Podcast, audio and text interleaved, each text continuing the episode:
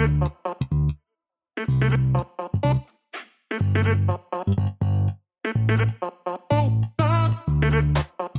位观众朋友，大家好，我是戴季全，欢迎来到场内二零二一。那我们这一场呢，很荣幸邀请到贵宾，他现在真的是非常忙，因为现在他的不管是业绩也好，整个公司啊，因为这波疫情的关系，他二十四小时不间断的都一直不停的要去接收大量来自于台湾各地的订单，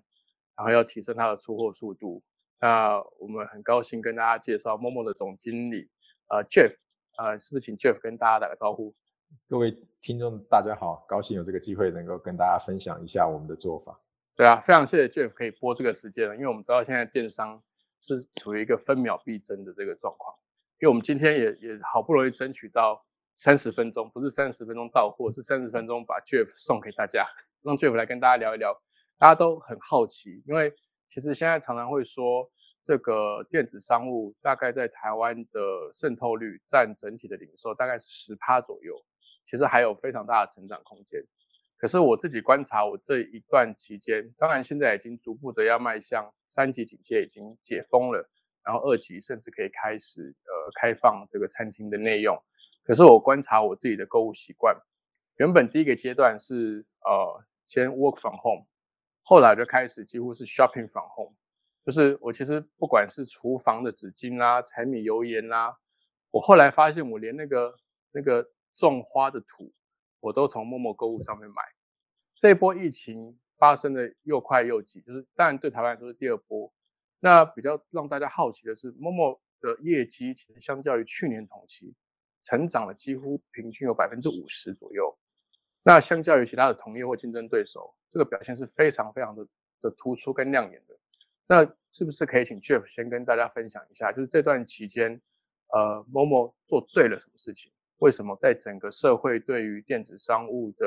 呃消费或服务的需求激增的时候，能够掌握这次机会，能够顺势成长？Momo 到底做对了什么？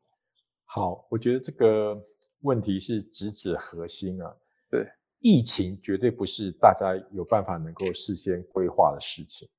所以。突然疫情来的时候，你说，哎，我们到底做对了什么？我觉得其实这件事情就回头是，应该是说，我们对电商这个事业的认知，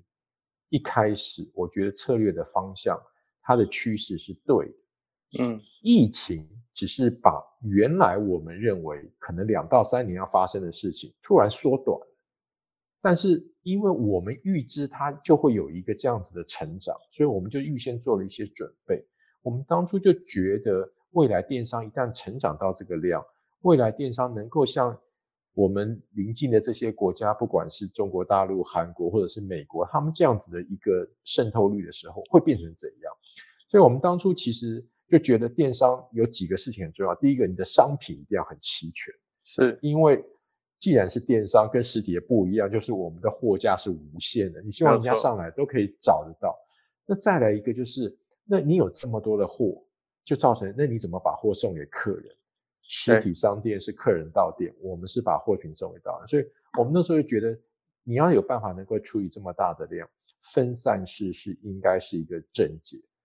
因为大家假如对 Internet 熟悉的时候，都会知道在 Internet 成长的过程最难解决的一个技术问题，其实不是很艰深的那些 algorithm，最难解决的是量。嗯，我们到现在很多行业都还在对量的事情。很伤脑筋，演唱会啊，呃，逢年过节要买火车票，这都是例子。从 Internet 我们就知道，你要能够解决大量蜂拥而的量，你就一定要分散。所以，我们整个的物流的布局其实就是一个分散式的布局。这是疫情来，其实有点吓我们一跳。是，其实我们今年年初的时候，大家问的问题都是说，去年有疫情，你的生意成长的很高。那你今年怎么办？因为去年考得很好，你今年要考更好的几率就比较低，基期比较高。对对对，基基期比较高，所以我们其实都在想说，啊，对，今年比较难，所以我们都是那时候刚开始碰到投资人，我们都稍微保守一点，因为我们知道 基期高。到五月份突然那个疫情就从天上掉就掉下，而且发展的非常的快。其实那个时候，其实 Momo 除了我刚刚讲的，因为我们长期对策略的布局看的。这个方向是正确的。另外，其实就是以你组织的弹性。嗯，我们那个时间点就有办法能够马上从一开始先保护员工的安全、分流上班这这这些事情，然后马上也要有办法腾出我们的人力来说，我怎么保障我的服务还可以持续的运营，而且不是持续的运营，是加倍的运营，因为其他的行业开始歇业以后，变成我们的就跳升起来。所以其实我们刚开始，其实我觉得对自己来讲，我觉得比较高兴，就是我们有挺过这样子的试炼。我们组织的弹性是有的，就是大家虽然临时叫你 work from home，但是你都还是有办法能够在你的在家里能够从事你的工作，而且可能还是处理比以前更大量的工作。那当然这绝对不是靠人人力做的，因为我们其实这几年的。除了刚才讲的物流系整个的建制的分散，我们电脑系统的建制在里面也帮了很大的忙，所以他才有办法能够利用这些的资源。举个例来讲，疫情一开始的时候，我们马上就想到，糟糕，又要开始抢去年抢的了，所以你马上就会把电脑就跑出来说这些东西开始要往卫星上去分散。因为我刚刚讲的就很重要，就是你一个分散的原原理，对你事先就把它给分散下去，然后后来。过了一个礼拜以后，发现哎，这次有点不太一样。这次有些东西有抢，有些东西没有抢，然后又多了一些新的东西。因为我们这是第一次进到三级，就大家真正有一点半封城的状况，所以一些民生必需品、食品这些东西，就是去年没有发生的。对。然后你这些事情又要做一些的调整，所以在整个里边，其实我们的人员、我们的流程跟电脑系统的这样子一个互动，所以造成所以在呃，虽然疫情的量来得很快，我们也有被冲击到，那我们很快能够找出一个方法，在这么大量的情况下，我怎么工作？所以我觉得这个是 Momo 在这两个多月以来，我觉得做的还算是满意的一点。那我我想要追问一个部分，就是你刚刚说有快速应应这个疫情的变化，有调整工作形态，但在我的想象里面，其实仓库的工作人员他好像没有办法。不去仓库工作啊，因为现在虽然有很多自动化，或者是有一些辅助的一些一些帮忙，但是不是整个某某这次能够顺利的应应这样的疫情，表现的比其他竞争对手都杰出、非常亮眼、非常突出的一个关键，其实是除了长期的策略，就是这个仓储的分散式的布局之外，这个仓储的这些组织跟同仁们，他们其实扮演了蛮重要的角色，或者是说。呃，某某在疫情期间，大家都在 work from home，像这样子看起来好像是电子商务，好像是网络上面的服务，可是其实需要仰赖非常大量的物流的人员、仓储的人员。那某某在这个组织或者是 work from home 的这样的政策上面，是用什么样的方式来应变的？其实讲的很好，因为其实，在疫情当中，尤其升到三级的时候，是最麻烦就人员的流动，因为其实。就是不希望有人员的流动，但是我们有一些职位，就像你刚刚讲仓库，他人员就一定要到仓库。这个讲起来就比较比较偏管理面了。其实你最一开始就是要解决他的恐惧，可能他觉得他不平，说：“哎，我那为什么我我要来仓库？那我来仓库的话，我会不会发生什么问题？”是，所以我们很多的配套，包含你来仓库以后，我们也尽量让人员能够分流。不同区域、不同工作、不同楼层的人尽量不要接触，然后各自分派他们用餐的时间，嗯，帮他们准备餐点准备好，所以你都不用去外出去买东西。类似这样呢，尽量能够做到一些防疫的物资，不管口罩啊、面罩，我们就是在仓库都有公司来供应，所以让他们心里觉得是安心，尽量能够做到最好。也针对他们防疫的这些警觉心要很注意，因为我们很怕一个人，假如他身体不舒服就进到了仓库，也是会影响整个作业。所以，透过主管一直跟大家宣导，心你身体有不舒服就报告主管，然后你就可以就不要进来。然后我们会主动安排他去做一些快筛，全部都用公呃公司付钱。所以只要有一些蛛丝马迹，我们就赶快做一些比较。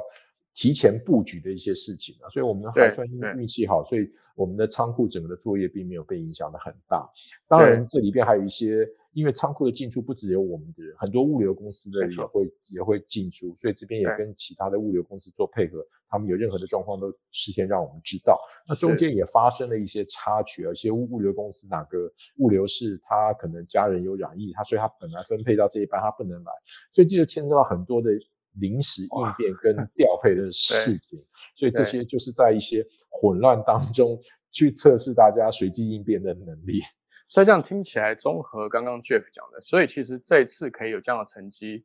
第一个部分当然是说，在整个策略的长期思考是做得很到位的，也有提前做一些比较呃，譬如说资本支出啦，或是分散仓储、分散卫星仓的这些配置跟执行。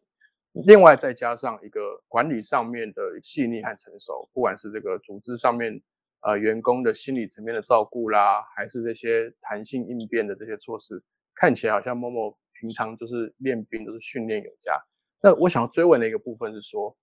那在服务跟物流的整个提升或这样这么高压的压力测试下，有没有什么样的科技，或是你们刚刚 Jeff 也讲，电脑的系统有做了一个很完整的提升，就在科技力里面扮演什么样的关键角色？对，其实这是一个平常看不到，你也感觉不到它的重要性，但在这个时间点非常的重要。稍微想一下，我们大概有销售的商品大概有三百多万 SKU，那这三百多万个 SKU 上面，呃，你平常就会碰到一个问题，它应该放哪里？对，所以这些没有办法用人管，一定要电脑来管。说，哎，一个东西进来。它可能要分配多少量放在哪一个仓库？是它会有一个这样子的 pattern。那这样子的一个运作的模式，是因为过去的经验累积的数据，所以你会有一个这样运营的模式。而且很多事情你在预判里边会发生的话，你都可以事先安排。举例，我知道双十一要促销，所以我会预做准备。我有去年双十一的一个 pattern，我可以拿来做模拟。但是疫情没有，它突然它就它就发生了。对，所以你原来的那个数据，按照那个人家再进货再来放，就不见得会正确。对，所以这个时候我们其实在里边做了很多人工的微调。嗯，那其中其实呃比较简单讲，就是以前仓库其实跟物流它是电商很大的一个成本项，是，所以你的很多的逻辑在电脑里边的运算都是以最有效率的方式来处理。的那个 weighting 比重大过于你服务的比重，嗯，物流的部分，你会希望这样子在整个的营运上面得到一个效率。对，以今年的这个疫情来看，当所有的单子涌进来了以后，我们其实后来就发现，我不能用这样的比重来决定。电脑分派处理的每一个 process，因为所有的人工在仓库里运作都是靠电脑出来一个 ticket 给他说你去做什么，你去做，你去做，那个逻辑就会决定了人怎么去在仓库里边怎么的 move，这个就要赶快调，你要你要把它的整个的优先顺序要去调掉，就成本在这个时候对我们来讲就不是这么重要的事情，是。我要先让我的货能够很通畅。然后让客户的服务能够达到最起码的要求，这个是最重要的事情。至于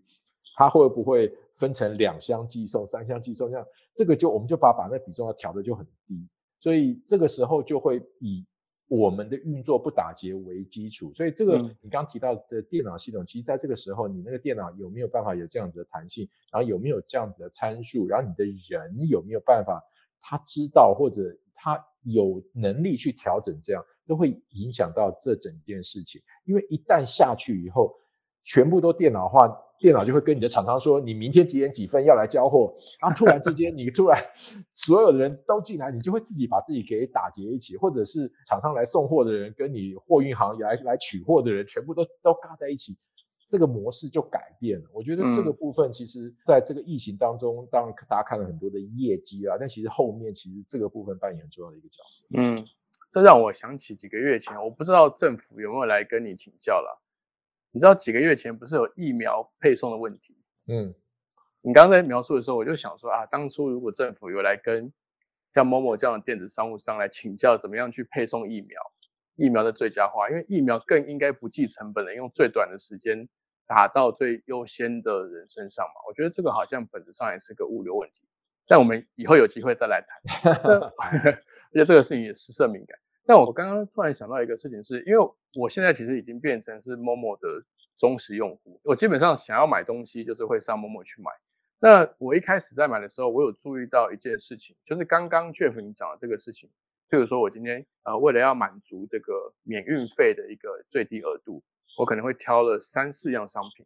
我很快就发现，Momo 其实不会三四样凑在一起送，它有些可以一样两样就先送过来，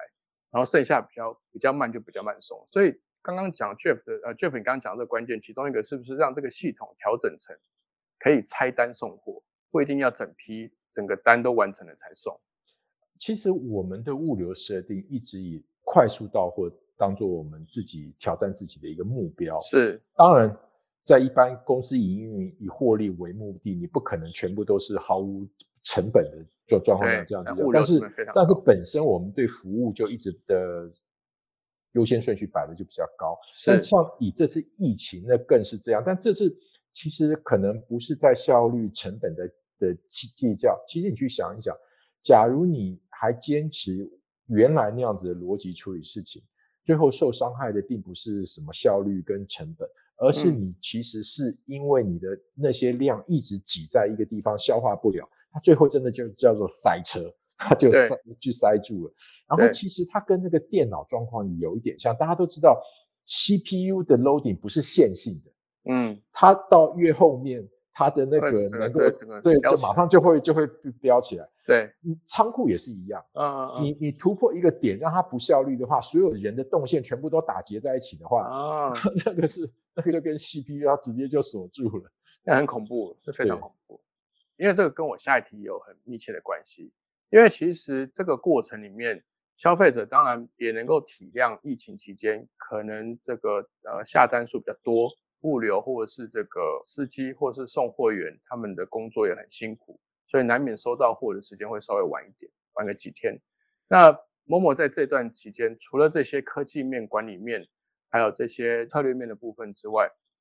有用什么样的方式来跟消费者沟通，维持或者是趁机来提升某某在消费者心中的新占率呢？你们在这部分的品牌策略是？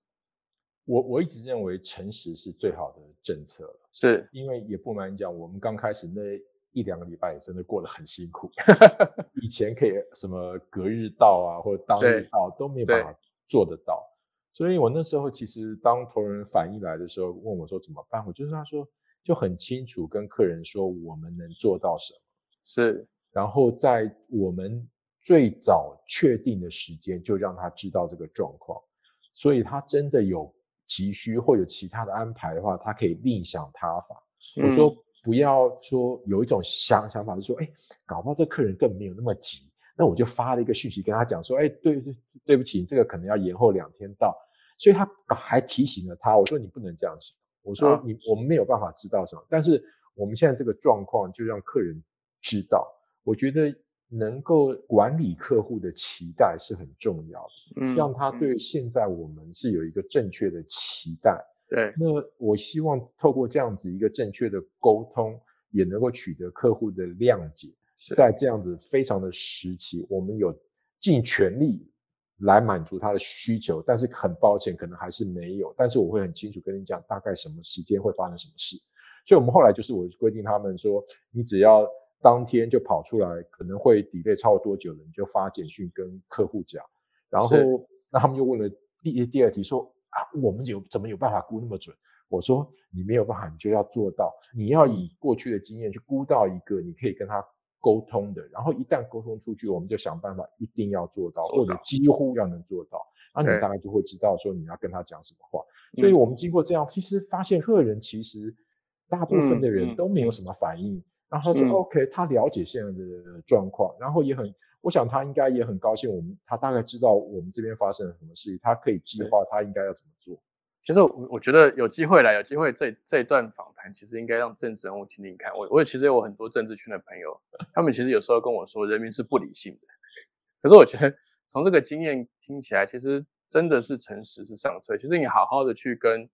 这个消费者沟通，现在碰到的难处。就你现在经验来看，其实绝大部分的顾客都是可以谅解，然后再加上其他的物流跟跟服务上面做到位，其实我觉得整体而言，像 Momo 的股价，其实在这一年 翻了又翻，翻了又翻。我如果早知道，其实就应该要赶快去进场的。不过这个是开玩笑的题外话了。接下来的是我我想要问的是，呃，未来的话呢，就是说 Momo 现在已经取得了一个新的基础、新的前提。那不管是原本的呃台湾的电子商务龙头，Momo 也已经超车了，而且在这波疫情也成功的克服了这个挑战。那目前台湾的社会慢慢的逐步在解封，也恢复正常的生活。Chef，你的策略或 Momo 的策略现在在做哪些准备，来迎接下一波的成长？台湾是个很有趣的市场。对，早期在早几年其实。嗯，不是很多人都看好台湾电商的潜力，对，因为他们都说你走到楼下去，大概十家便利商店，旁边还有还有五家超商，对，怎么需要有电商？但是时代的改变，其实，呃，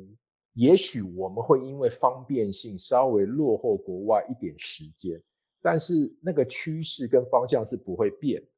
但是这次因为疫情，让这件事情有机会能够赶上国外的趋势，所以其实我们很容易就看国外发生什么事情，这边就会发生。举个例来讲，疫情就让大家生鲜这件事情在电商上得到一个突破。之前最最强的一个理论就是台湾的那些婆妈喜欢去传统市场。你看，超市革命这么多年都没有办法把传统市场给打垮，那我觉得这些事情都有开始做了一些的改变。所以对我们来讲，其实我应该更积极的去布线在以前觉得可能比较困难的东西上面，然后利用我自身的优势，其实就是我们的这些物流跟 IT 的能力，所以让我能够逐渐的去利用这个消费习惯的改变，然后让大家逐渐更养成。或者更习惯在电商上面的购物。去年其实，在疫情的时候，我记得我接受采访，就有人问问我这一块，我说去年我发现一件很怪的事情，是就是老年人上网了。我说，因为可能怕染疫吧，他最后 因为疫情这件事情逼迫他上网。但是我发现他一旦上网，他就觉得哎，这件事情是可做的。就像很多人以前。他就没有习惯做 Uber，他就去街上挥挥手就叫计程车。有一天他叫完 Uber，他觉得哎这样子好像比较容易。我觉得这个就是疫情应该让这个长期趋势就更成立了。所以我们会持续部件我们的物流的能力，当然我们也会呃认真的去考虑一些 O to O 的这样子的策略，因为其实。在整个的零售，不是只有实体，也不是只有电商。我想大家现在都接受，知道其实实体跟虚拟其实是应该有一个互补的角色。不管你从哪里对，从哪里出发，都应该要看到这件事。我觉得这个也是让我们可以再往前稍微多布局一点。好，拭目以待。我觉得我再逼问下去，你就要把一些机密讲出来。好，最后最后一个问题，因为耽误你宝贵时间已经有点过意不去，你还要急着去出货。我最后一个问题 是说，你曾经说过，就是某某要立足台湾，放眼东南亚。